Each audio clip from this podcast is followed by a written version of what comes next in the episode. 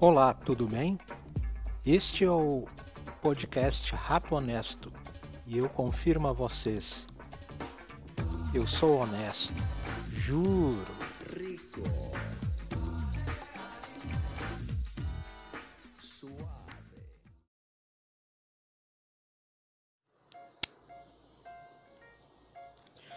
Pois é, pessoal, tudo bem? Aqui estou eu, Rato, mais uma vez. Hoje é sábado, 5 de setembro de 2020. Agora são 19 horas e 14 minutos. Eu quero contar uma história que eu protagonizei segunda-feira passada. É uma história nada demais. Mas antes eu tenho que explicar uma palavra da língua inglesa para vocês, chamada cringe. Cringe, como a gurizada fala aqui no Tupiniquim. Cringe significa vergonha alheia. Então, cringe com Y no final é algo vergonhoso no sentido de carregar vergonha alheia. Esse sentimento. Você está num momento cringe, você está sentindo essa vergonha alheia. Bom, segunda-feira passada, dia 31 de agosto, foi o meu último dia no regime traba de trabalho remoto. Mas por que trabalho remoto, Rato? Porque o Rato aqui é servidor público, aqui no extremo sul do Brasil. E no dia 19 de março, porque o setor em que eu trabalho é considerado uma atividade não essencial, a gente foi mandado para casa, foi afastado em virtude da pandemia de SARS-CoV-2. E a gente ficou nesse regime de afastamento até ali 6, 7 de maio, mais ou menos. Que é quando o pessoal do meu setor, não essencial, voltou ao trabalho. Tá, tudo bem. Só que aquele período entre 19 de março e 6 de maio não foi o pico da pandemia. O pico da pandemia aqui nessa parte do extremo sul do Brasil começou a correr no final de junho. Então, a, gente foi nessa região aqui da sinalização laranja para vermelha. E para não fechar o setor de novo, a gente passou a trabalhar presencialmente nas terças e quintas-feiras. E segundas, quartas e sextas-feiras a gente foi para um regime de trabalho remoto. A gente, em tese, trabalharia em casa. Trabalharia se tivesse cedido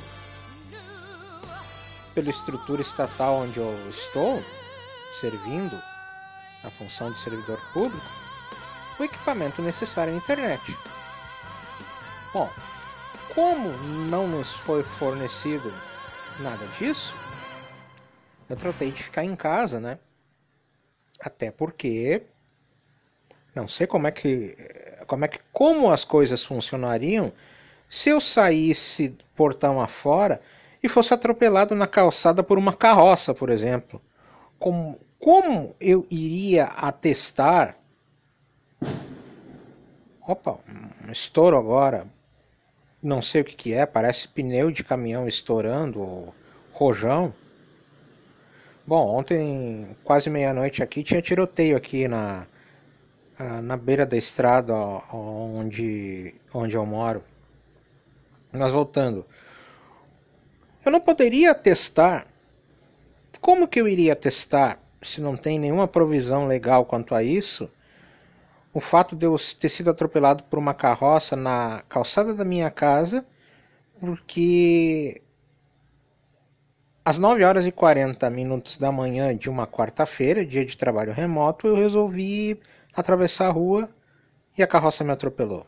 Então, no momento das 7 horas às 17 horas, nas segundas, terças, quartas e sextas, eu ficava enclausurado dentro de casa ou no quintal, tomando sol, ouvindo rádio. Aí, por decisão da chefia suprema, a partir de 1 de setembro, porque a região voltou à bandeira laranja, a sinalização laranja, a gente pôde voltar a trabalhar de segunda a sexta-feira presencialmente. E vocês lembram daquele período ali que eu me referi antes, do dia 19 de março ao dia 6, 7 de maio? Pois bem, a gente recebeu o salário por esses dias afastados. Só que como a gente não trabalhou, eu, no meu caso, por exemplo, estou devendo 350 horas e 51 minutos de trabalho que eu terei que pagar trabalhando em certos dias duas horas além do expediente normal e em sábados no horário normal de trabalho de segunda a sexta-feira. Quer dizer, você poderia pensar, ah, mas vai ficar exaustivo, puxado? Vai. Mas é melhor pagar essas 350 horas e 51 minutos logo de uma vez do que ficar enrolando, enrolando, enrolando e entrando 2021 adentro e até, quem sabe, 2022. Até porque teve gente da chefia suprema que disse para a gente não se preocupar com o banco de horas negativo. Porém, se eu fizesse um concurso público para outro estado, município ou para governo federal, vamos dizer que eu estivesse ainda devendo essas 350 horas e 51 minutos, eu ficaria devendo toda a quantia de salários que eu recebi naquele período de 19 de março a 6 de maio. Eu veria, viveria, eu me tornaria devedor do município financeiramente, eu contrairia, contrairia uma dívida com o município. E eu não tenho a menor intenção de dever para município, já devo no cartão de crédito. Quer mais que isso? Quer mais problema do que isso na vida ainda? Aí, aí então, segunda-feira, porque eu estou cumprindo a quarentena direitinho, eu estou usando máscara, eu estou lavando as mãos com sabão, eu estou passando álcool gel, uh, eu saio o mínimo possível de dentro de casa, no que eu me refiro ao terreno aqui. Uh, só vou ao supermercado, só vou ao caixa eletrônico e à lotérica para pagar contas e é para apostar de vez em quando, né? Porque no Brasil você não enriquece trabalhando. Ou você nasce rico, ou passa a ter dinheiro traficando maconha ou ganhando na loteria, né? Então, segunda-feira eu decidi. Eu vou dar um passeio. Eu vou pegar um ônibus metropolitano aqui perto e vou ir até o final da linha lá na capital do estado. Porque eu sempre faço esse tipo de passeio de ir à capital no estado, pegando esse ônibus metropolitano, geralmente no sábado primeiro de cada mês, que é para aliviar o estresse, para desanuviar a mente e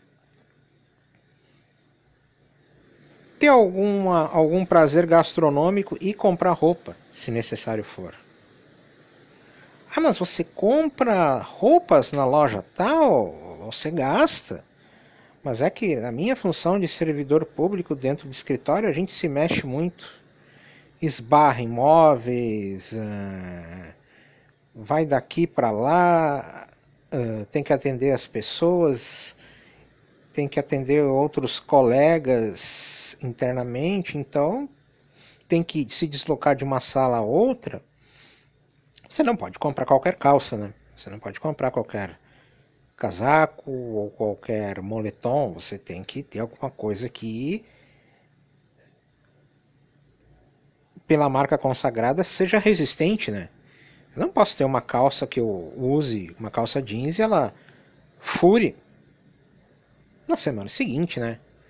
Uh, que o moletom, o abrigo, ele rasgue daqui a duas semanas. Até porque eu sou servidor público, mas não ganho salário de ministro, né? Especialmente de ministro do Supremo Tribunal Federal. O meu salário é contado e eu tenho que fazer o meu dinheiro valer. Bom, como eu não fiz isso no sábado, que era quando eu pretendia fazer, dia 13 de setembro, porque até a escala de horários do ônibus mudou devido à pandemia de SARS-CoV-2, eu resolvi fazer isso na segunda-feira. Fui cedo para a parada, tava um dia frio e sombrio, olha, tava escutando rádio no meu celular antigo, que não é esse daqui, né? Meu celular antigo não tinha internet, mas tem rádio FM. E pretendia fazer o seguinte: tava com umas cartelas da Quina para postar, umas duas, e pensei: se o ônibus não vier antes das 8 horas, que deveria ter passado ali umas 7h30, de acordo com o horário que tinha no site, deveria sair 7 horas do ponto de partida, e depois de 30 minutos passar por ali, onde eu estava, Pensei, se não chega até as 8 da manhã, eu vou subir o avenidão e vou na casa lotérica jogar. Aí eu comecei a me dizer, estava ouvindo o rádio, 7h15, 7h20, 7h30, 7h40, 7h50, 7h55. Eu pensei, ah, não vai vir, e se vier, vai vir depois das 8h15. Aí não vale a pena fazer nada disso. Vou subir a avenida. Comecei a subir. Quando eu estava próximo de uma parada, pois lá não vem um ônibus, o metropolitano, fiz sinal, ele parou, eu subi e lá fomos nós. Para mais ou menos umas duas horas de viagem nesta linha, nessa sub, sublinha específica da linha, ela faz um desvio por outro por outra rota que vai para a divisa entre dois municípios, então demorou mais, demorou mais de uma hora e meia para chegar, demoraria mais de, demoraria duas horas para chegar à capital. Só que, como já estava ficando uh, muito longa a viagem e eu queria chegar em casa antes do meio-dia, eu não queria ninguém, o pessoal daqui em casa, me fazendo perguntas, porque é muita paranoia aqui em relação a SARS-CoV-2, a Covid-19, a doença, e não deixo de dar razão a essas pessoas, afinal eu tenho uma septuagenária, minha mãe aqui, eu tenho minha irmã que é asmática, então eu não posso descuidar da, da, da saúde delas. E você pode agora me acusar de louco porque eu fui fazer essa viagem, mas eu também tenho que desestressar, né? É um período muito estressante para todos nós. Então, eu estava no município que fica antes da capital do estado, nessa rota. Eu vi, eu olhei para o outro lado da estrada e decidi descer, na frente de uma faculdade. Porque do outro lado, meus amigos, e agora vem o cringe aí, tem uma loja da Avan. Sim, a Avan, do velho da Van, aquele, o velho da Van que apoia o Bolsonaro. O tran... Eu atravessei a estrada, porque é uma avenida dentro da cidade, mas é uma estrada. Uma avenida larga. Mais larga até que uma avenida normal. Se você olhar no mapa, é uma estrada. Fui no posto de gasolina que fica do lado da loja da van. loja da van, ela parece o Partenon, que é um templo que fica no alto de Atenas, é um templo da, na Grécia, que é um templo da, do templo da Grécia Antiga, que é o templo dedicado à deusa Atena, porque a deusa Atena é virgem, por isso Partenon, que vem do grego Partenos, virgem. Mas retomando o fio, eu fui até o, o posto de gasolina, na loja de conveniência, comprei um lanche, né, uma barrinha de cereal, uma Coca-Cola, uma latinha, olha o estouro aí. E estava indo para a parada de ônibus para esperar um ônibus da mesma linha para voltar. Foi um bate-volta, assim, eu sou maluco o suficiente. Fiquem uh, cientes disso. Come a barrinha, bebi a Coca-Cola, joguei tudo no lixo e comecei a olhar aquela estátua, a estátua da liberdade, claro, numa escala muito menor do que é a estátua da liberdade que fica no litoral dos Estados Unidos, ali perto de Nova York. Olha, reproduzida assim com bastantes detalhes, pelo menos do que eu vejo das fotos, claro. Nunca fui aos Estados Unidos para ver a Estátua da Liberdade. É uma viagem que eu gostaria de fazer, eu digo isso a vocês. Oh, de novo, mas. O que? Vai começar uma guerra agora? Mas como eu dizia, bem reproduzida nos seus detalhes, até no livro que a Estátua da Liberdade segura tá lá reproduzida igualzinho à original, a data da independência dos Estados Unidos escrita em letras e números romanos, 4 de julho de 1776 em inglês. E aí, cara, que vem o sentimento de cringe, de vergonha alheia. Fiquei pensando, cara, extremo sul do Brasil, falamos português aqui. O dono de uma loja, melhor, de uma rede de lojas do extremo sul do Brasil, ao invés de tentar encontrar algum personagem histórico, alguma figura histórica lá da região de onde ele vem, ou de outras partes do Brasil para ser o símbolo da loja dele, para chamar a atenção de potenciais consumidores, eles saberem onde é a loja. Já não bastava o design de templo grego que a loja tem, templo da Grécia Antiga me colocar uma réplica em escala menor da, da Estátua da Liberdade, que é uma estátua construída na França e que foi montada nos Estados Unidos. Ela foi produzida na França em pedaços, né? Foi levada para os Estados Unidos de navio em 1886, montada lá, que é um presente do povo francês aos Estados Unidos da América, ao povo americano, porque a França apoiou os Estados Unidos na sua guerra de independência contra a Inglaterra com soldados e com algum dinheiro. Você pensa, é uma típica loja americana, o pensamento do velho da van e não está errado, porque essas grandes lojas nos Estados Unidos elas não ficam dentro das cidades, elas ficam nas rodovias intermunicipais, estaduais, interestaduais, assim como os estádios de futebol, os ginásios de basquete, as arenas de hóquei, os estádios de futebol americano, eles não ficam dentro das grandes cidades. Isso é, um, isso é algo que eu. Bom, mas outra vez! Isso é algo que, para o qual eu aplaudo os americanos, realmente.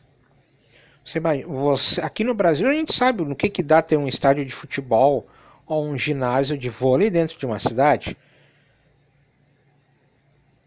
Engarrafamento no trânsito e calçadas apinhadas.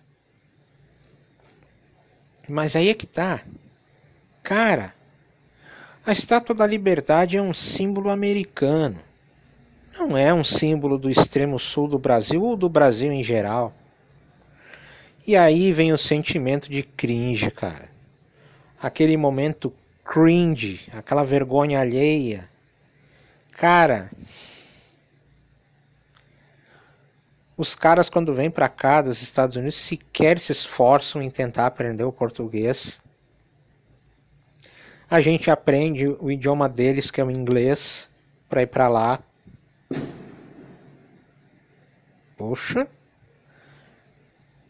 E adota um símbolo deles, tendo mais de 500 anos de história, uma estátua, uma reprodução de uma estátua deles, como se não tivéssemos 520 anos de história. Uma, uma coisa estranha na garganta agora. E ninguém contesta, e ninguém pensa, e ninguém chega no velho da van e diz: Cara, tira essa estátua da liberdade da frente de cada uma das suas lojas. Pô, tem tanto. tanta figura histórica na história brasileira, cara. Acha uma aí e substitui isso. Pega muito mal. A gente já tem uma imagem de macaco lá nos Estados Unidos. Já tem na, na, Argentina, que aqui, um país que a gente faz fronteira aqui do lado, uma imagem de macaco por imitar tanta coisa que vem dos Estados Unidos. Mas não. A gente acha o máximo, né? E o pior, que tinha um senhor comprando ele estava abastecendo o carro dele. E quando eu saía do da loja de conveniência, ele estava lá com o celular tirando uma foto do da estátua da liberdade em tamanho menor. Ah, cara, isso foi tão. Este foi o primeiro momento cringe o segundo foi observar aquela estátua de frente e sentir a vergonha alheia. Daí eu fui para a parada de ônibus e 15 minutos depois veio o metropolitano de novo e eu voltei para casa. Consegui chegar antes do meio-dia. Não deu tempo para apostar. Não, mentira, eu apostei sim. Quatro loterias. Mega Sena, não, não. Ah, eu sei que eu não ganhei nada. Eu sei que eu não ganhei nada. E na terça-feira voltei ao regime normal de trabalho. Mas hoje, sábado, o dia acordou tempestuoso, eu pretendia jogar na dupla cena e na quina. Você acha que eu fiz isso? Não, eu fiz o mesmo tipo de viagem de novo. Só que desta vez eu fui até quase ao final da linha. Eu entrei na capital do estado. Um tempo tempestuoso, chuvoso. Mas como eu preciso encarar todo este trabalho extra que eu vou ter a partir da próxima semana para pagar as 350 horas e 51 minutos, eu também uso essas viagens às vezes para preparar meu espírito para dificuldades que vêm aí. Eu desci faltando duas paradas para o fim da linha. Fui num posto de gasolina que tinha para comprar um refrigerante. Decepcionante posto, aliás. Parecia muito melhor no Google Maps. Uma salinha menor que o meu quarto, a loja de conveniência. E na volta eu vi, já naquele outro município no qual tinha, tem a loja da Van, um posto muito maior que fica uma parada antes de entrar na capital do estado, porque ele é um, um restaurante também para comer carne que tem no posto. E é muito mais fácil atravessar a estrada ali do que lá perto da van. Aí eu descobri que na volta tem uma van em outro município também. um lado de um atacadão. Não, não da empresa atacadão, mas é um atacadão, como se diz. E eu tava olhando na volta e, cara, tinha uma mulher tirando uma selfie em frente à estátua da liberdade da Havan. Terceiro momento cringe em menos de uma semana. Sem comentários. Eu sou o rato honesto, gente. O rato. E eu juro a vocês, eu sou honesto. E a partir de amanhã, amanhã, faltando dois minutos para meia-noite, estreia o novo projeto do Rato Honesto Podcast. Contos. Contos de horror, contos de disco voador. De tempos em tempos você vai ficar conhecendo histórias, como dizia o falecido Luiz Carlos, Luiz Carlos Alborguete, Histórias do outro lado da meia-noite. E eu juro a vocês, eu sou honesto.